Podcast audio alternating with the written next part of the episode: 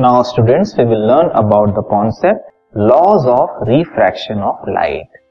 Refraction जो होता है बेंडिंग ऑफ़ लाइट रे वो किस तरह से होता है उससे रिलेटेड कुछ लॉज हैं ठीक है? उन लॉज के या नियम के बारे में आज हम समझेंगे ठीक है? लेकिन उससे पहले आपको मैं रिकॉल कराता हूँ कि रिफ्रैक्शन क्या है। रिफ्रैक्शन ऑफ़ लाइट क्या है? Bending of light ray when light travels from one transparent medium to another transparent medium जैसे कि मान लीजिए एक रेरर मीडियम है और दूसरा एक डेंसर मीडियम है। लाइट रेरर मीडियम से डेंसर मीडियम में जब ट्रेवल कर रही है तो लाइट जो है बेंड हो रही है। ठीक है? ये बेंडिंग क्या कहलाता है? रिफ्रैक्शन कहलाता है। इस बेंडिंग से रिलेटेड कुछ लॉज हैं, जिसे हम कहते हैं laws of refraction of light उसको हम समझते हैं, ठीक है? तो लॉ क्या है? Laws of refraction of light first law is the incident ray the refracted ray and the normal to the interface of the two transparent media at the point of incidence all lie in the same plane मतलब अगर इस image की अगर हम बात करें तो इसमें आपको नज़र आएगा कि लाइट का रिफ्रैक्शन टेक प्लेस हुआ है, ठीक है? जिसमें कि ये जो लाइट रे है, वो है इंसिडेंट लाइट रे और ये जो लाइट रे है, वो है रिफ्रैक्टेड लाइट रे ठीक है? और ये जो हमने बनाया एक परपेंडिकुलर लाइन इसे बोलेंगे हम नॉर्मल ये तीनों लाइट रेस जो है means incident ray refracted ray and normal ये एक ही प्लेन में मौजूद होंगे। ठीक है? इनकी जो प्रेजेंस है, वो एक ही प्लेन सरफेस पे मिलेगा। ऐसा नहीं कि रिफ्रैक्शन यहाँ हुआ है और हमको रिफ्रैक्टेड रे किसी दूसरे प्लेन सरफेस पे मिल रही है। उसी प्लेन सरफेस पे मिलेगी। ये पहला लॉ है। ठीक है? Then the ratio of sine of angle of incidence to the sine of angle of refraction is a constant for the light of a given color and for the given pair of media. अब ये क्या चीज़ है इस image को आप दोबारा देखो इसमें से मान लीजिए इसको हम डिनोट करें अगर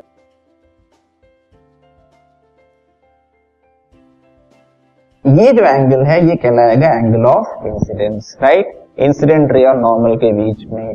एंड देन रिफ्रैक्टेड रे और नॉर्मल के बीच में जो एंगल है, वो कहलाएगा angle of refraction denoted by R ठीक है? तो जैसे लॉज ऑफ़ रिफ्लेक्शन में आई और आर की वैल्यू इक्वल होती है, यहाँ इक्वल नहीं है। बल्कि इस आई एंगल का साइन लिया जाएगा। साइन आपको याद होगा sine theta, cos theta right तो sine of angle I upon sine of angle R जो होगा, वो इक्वल होगा कांस्टेंट के मतलब अलग अलग एंगल ऑफ़ इंसिडेंस और अलग अलग एंगल ऑफ़ रिफ्रैक्शन की वैल्यू का जब हम साइन निकालेंगे, साइन थीटा निकालेंगे राइट उसका हम रेशियो लेंगे तो हमेशा हमें जो रेशियो की वैल्यू है वो कांस्टेंट मिलेगी या फिक्स मिलेगी। मतलब आई और आर इसमें इक्वल नहीं होंगे। देख भी सकते हो आप लाइट बेंड हो गई है मतलब आर यहाँ पे छोटा दिख रहा है आपको। आई और आर की वैल्यू इक्वल तो नहीं होगी, लेकिन इनके बीच में भी एक रिलेशन होगा। क्या? Sine of angle of incidence upon sine of angle of refraction ये हमेशा हमें इक्वल टू कांस्टेंट वैल्यू मिलेगी। कांस्टेंट वैल्यू मतलब फिक्स वैल्यू मिलेगी। वो भी उस पर्टिकुलर मीडियम पे डिपेंड करेगा राइट ये था second law of refraction so again एक बार रिकॉल करते हैं। पहला लॉ क्या है? The incident ray the refracted ray and the normal to the interface of the two transparent media at the point of incidence all lie in the same plane incident ray refracted ray and normal all lie in the same plane second है the ratio of sine of angle of incidence to the sine of angle of refraction is a constant angle of incidence का sine और angle of refraction का sine ठीक है? इसका जो ratio आएगा वो कांस्टेंट आएगा। किसके लिए कांस्टेंट आएगा?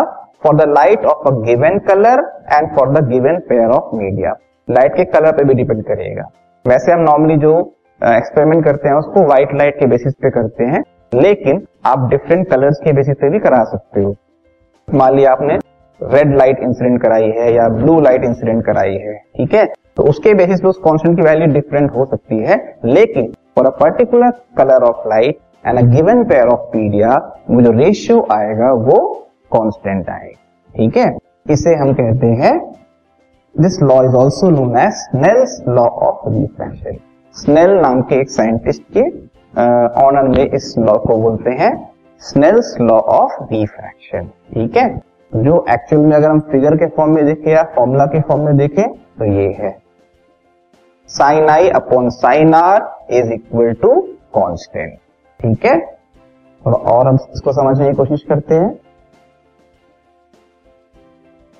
Sine I upon sine R equal to constant का मतलब यहाँ पे ये है।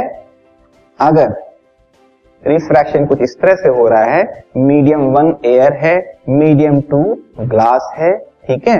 उसके अकॉर्डिंग ये बन रहा है एंगल ऑफ़ इंसिडेंस ठीक है? ये बन रहा है एंगल ऑफ़ रिफ्रैक्शन तो sine of angle of incidence upon sine of angle of refraction will be always constant ठीक है? अब इस कांस्टेंट को बोलते क्या है? This constant value is called the refractive index of the second medium with respect to the first इस constant को किससे डिनोट करते हैं? रिफ्रैक्टिव इंडेक्स इसको एक नाम दिया गया है। ये रिफ्रैक्टिव इंडेक्स होता क्या है? इसका एग्जैक्ट मीनिंग क्या है? होती है, इसको भी और हम समझेंगे। लेकिन अभी उस कांस्टेंट का नाम आपको बताना है, वो क्या है? रिफ्रैक्टिव इंडेक्स किसका? मीडियम टू का। क्यों मीडियम टू का? तो रिफ्रैक्शन मीडियम टू में हुआ है। बेंडिंग ऑफ़ लाइट रे जो है मीडियम टू में हुई है। तो ये कहलाएगा refractive index of second medium with respect to first medium ठीक है? अभी जो सेकेंड लॉ हमने पढ़ा है, जिसे हम स्नेल्स लॉ ऑफ़ रिफ्रैक्शन कहते हैं, उसमें जो रेशियो की वैल्यू हमें कांस्टेंट मिल रही है, उस कांस्टेंट को हम बोल रहे हैं रिफ्रैक्टिव इंडेक्स ये रिफ्रैक्टिव इंडेक्स एग्जैक्टली क्या है, इसको हम नेक्स्ट सेक्शन में पढ़ेंगे this podcast is brought you by Hubhopper शिक्षा अभियान अगर आपको ये पॉडकास्ट पसंद आया तो प्लीज़ लाइक शेयर और सब्सक्राइब करें और वीडियो क्लासेस के लिए शिक्षा अभियान के यूट्यूब चैनल पर जाएँ।